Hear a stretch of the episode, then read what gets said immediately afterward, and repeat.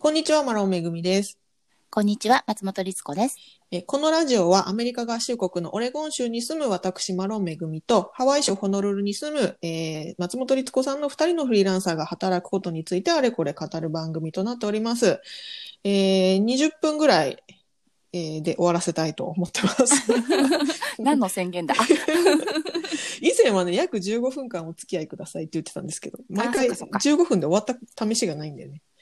じゃあ20分ぐらいで。はい。はいえー実は先週の配信、えー世の中が動き出して焦ってるっていう話をね、させていただいたんですけど、うん。あの世の、世の中がね、コロナが、まあ、特にアメリカではコロナがもうね、ワクチンが配布されて、えーコロナパニックが収束しかけてみんなが元気になっている中で、えーなかなかね、仕事に復帰できない自分に焦ってるっていう話をさせていただいたんですが、はい。その回にコメントをお寄せいただきましたので、ちょっとご紹介させていただきます。はい。ゆきさん。うん。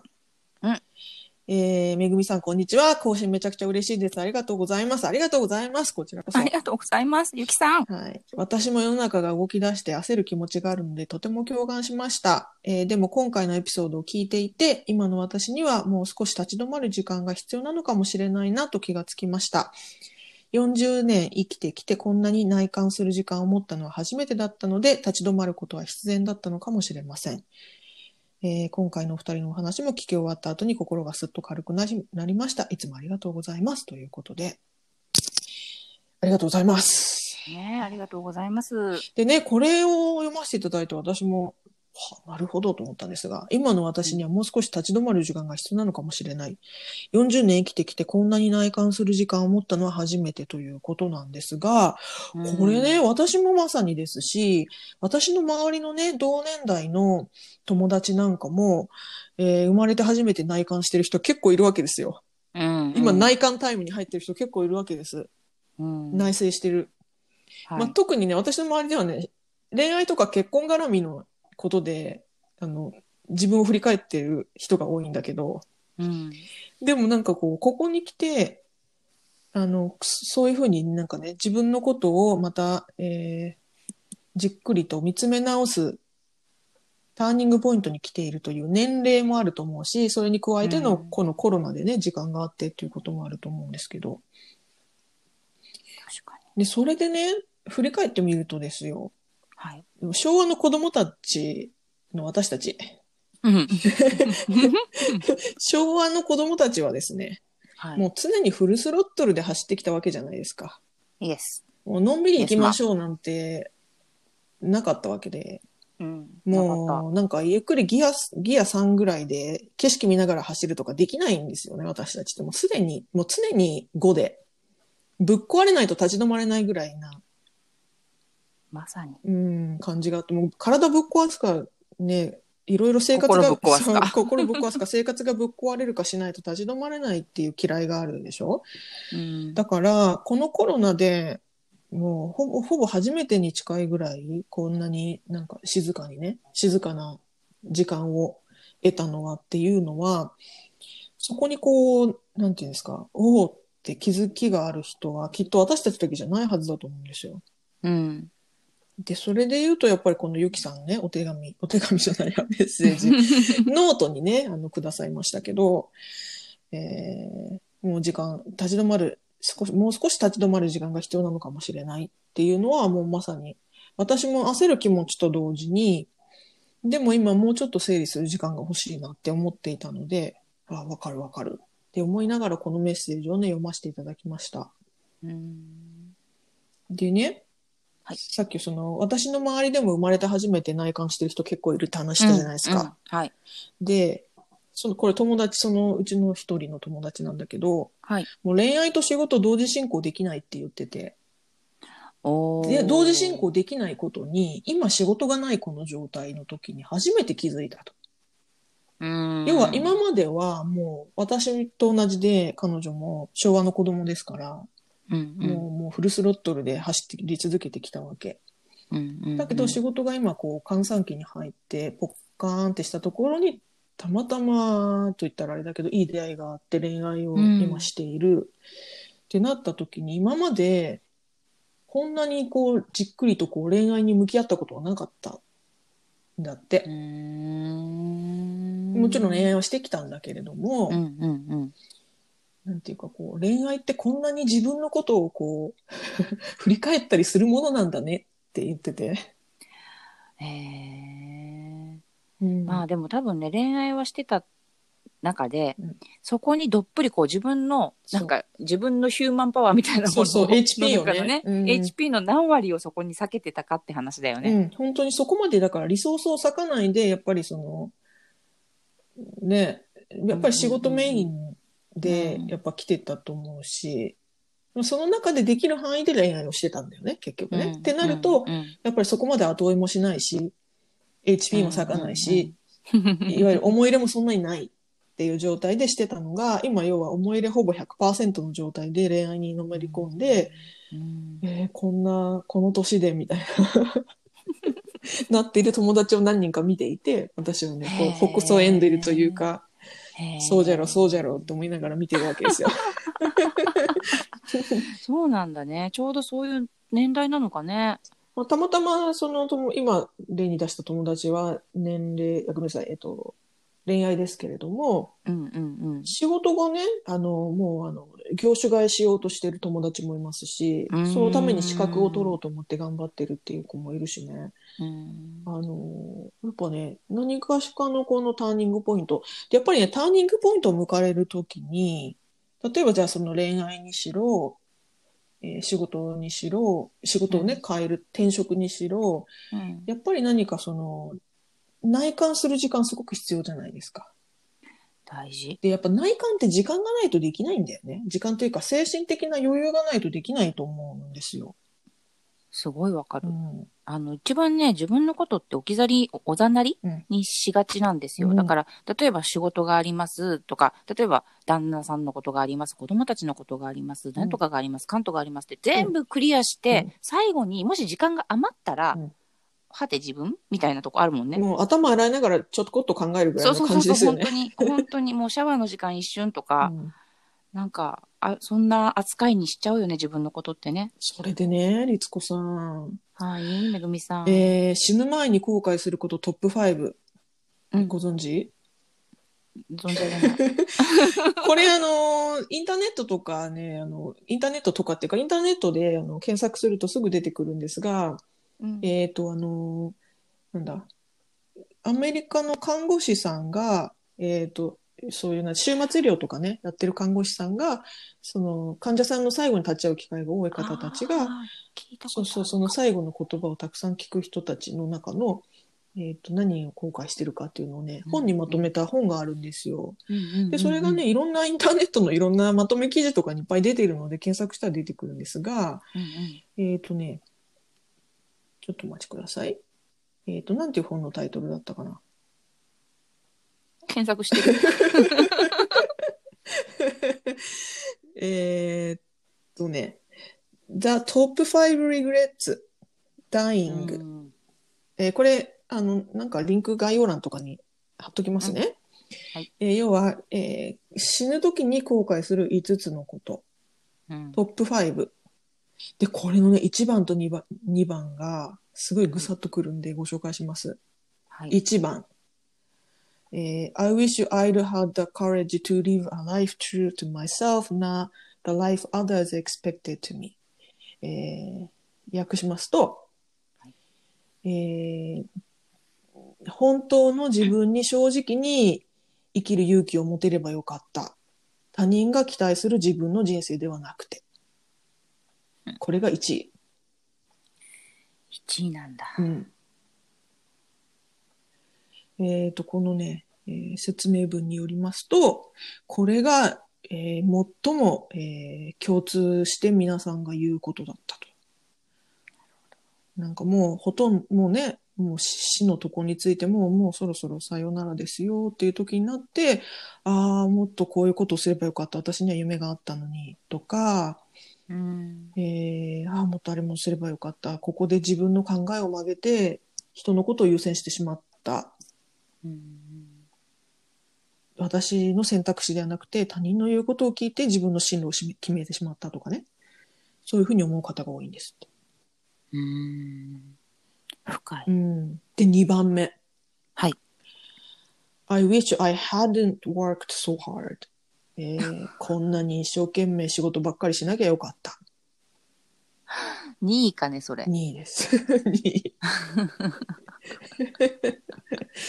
この1位も2位も、先ほどね、私たちが語ってきたことにつながってるじゃないですか。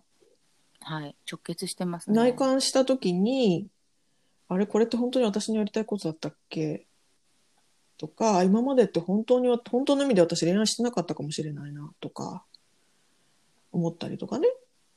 で、その、昭和の子供の私たちはやっぱり常に目の前のことに一生懸命になっちゃうけど、この目の前のことって本当に私がやらなきゃいけないことだったっけとか、ついつい他人のこととか周りのことを優先しちゃって、自分は常に常にプライオリティ最下位みたいな状態で生きてきている。で、だから仕事も、えっ、と、求められることを常に一生懸命やっちゃうけれども、これって私がやらなくてもいいことなのかもしれないとか、うねん。でも本当にその、この、お休みではないですけど、この時期に、私もすっごいそれは考えましたね。あの、本当に昭和の子供だし、私、めぐみちゃんよりもうちょい上なんで、さらに、あの、もう本当に馬車馬、馬車馬が好きみたいな。うん、うん。それが、生害みたいな好きってなんかも怖いね。う叩いて叩いて、なんかもうだって、その、鞭打たれることに、うんどれだけ答えるかが人生だったみたいな。そうなんだよ。だからさあの、律子さん、私もギリその世代だけど、律子さんの時代とかって、あれですよね、うんそのブラックが美徳みたいな時代ですよね。そうなの、そうなの。そのブラック自慢みたいなのがそう、どんだけ徹夜したかとか。そう、そうそう、どんだけなんか寝てなくて、どんだけ、うんあの、頑張ったかみたいな、うんそういうのを武勇伝にするような時代。まあ、それはそれで、私は、あの、それを悪だとは思っていなくて、今はね、うんそういう時代もあって自分には良かったと思えているから幸せだけど、でもそういう風に来ちゃったから、うんあの、そうじゃない生き方が分かんなかったんだよね。いや、ほんとまさしくそう。うん。うん。でも、ちょうど本当にこの期間が、私はでもこの期間の前に、まあ私たちほら会社を辞めたじゃないですか。そうですね、フリーランスになったということうん、でね。フリーランスになった時に、それがそのコロナの1年ちょっと前だったと思うんですけど、うんあの頃からもそれを、そのコロナがなくても、もう自力で嗅ぎつけてたわけですよ。うん。あれ違うかも、あれなんだっけ、えっと、みたいな。このまま行っていいんだっけ？みたいなね。そうそうそうそうそう。で、まあ私はちょうどその大台に乗る50歳になる前っていうのもあったので、そんなの考えてたけど、で、そうなってきた時に、さらにこのコロナっていうもう全世界的な内観タイムがやってきてしまった。うん。全世界的な内観タイムに入りましたよね。そうもう,、うんうんもう強制的なね、うんやつに入って、本当に考えたし、そういう意味では、あの、立ち止まる時間必要だったよ。うん。みんな内観が足りないぞって。そうそう、ほら、内観しろって自分のこと見なさいっていうやつだったのかもしれないよね。うん。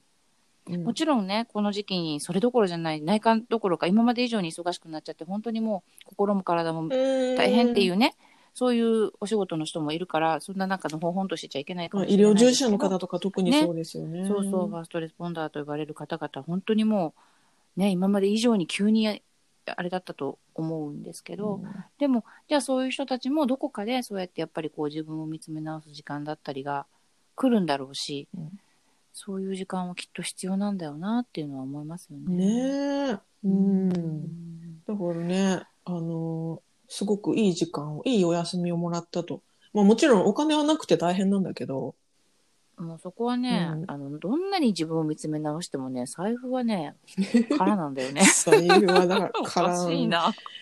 おかしいな。こうね、山場の錦みたいにこう、自動的に出てくるってことはないわけですよね。絶対出てこない。うん、むくむくしてこないから、うんそこはもう仕方がないんですけどね。うんでも、まあ、あの、本当最低限のね、あの、保証をいただきつつ、うんまあ、でも考えながら、できる範囲のことをやってきた一年だったなって思いますね。うん。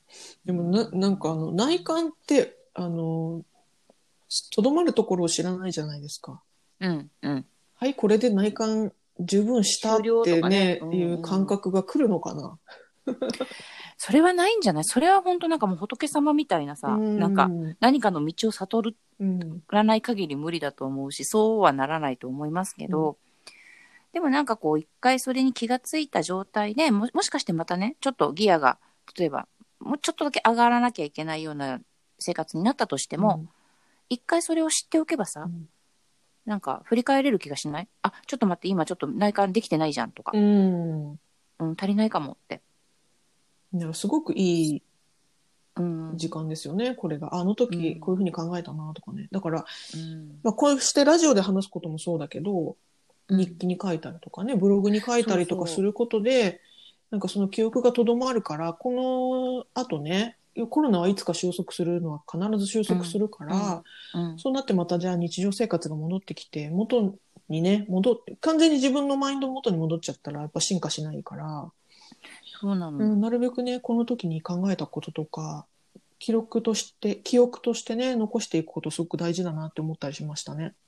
うん、そうだから私も実はその最近ノートっていうあのブログをね、はいあの毎日書こうと思って書き続けてるんですけど、はいはい今70日超えぐらいになったんですうん、けど、素敵。うん。ねまあ大したこと書いてないんですけどいやいやでもその中でやっぱりこう、でこの間ちょっと書いたのがその書くルーティンと話すルーティンみたいなのの違いっていうのをちょっと考えたりしていて、うん。こうやってラジオで定期的に話させてもらったりとか書かせ,、まあ、書かせてもらうというか勝手に書いてたりとかなんかそういうことをしてることで自分に初めて気づいたりとかねうん。ちょっと振り返れたりとかね、うん。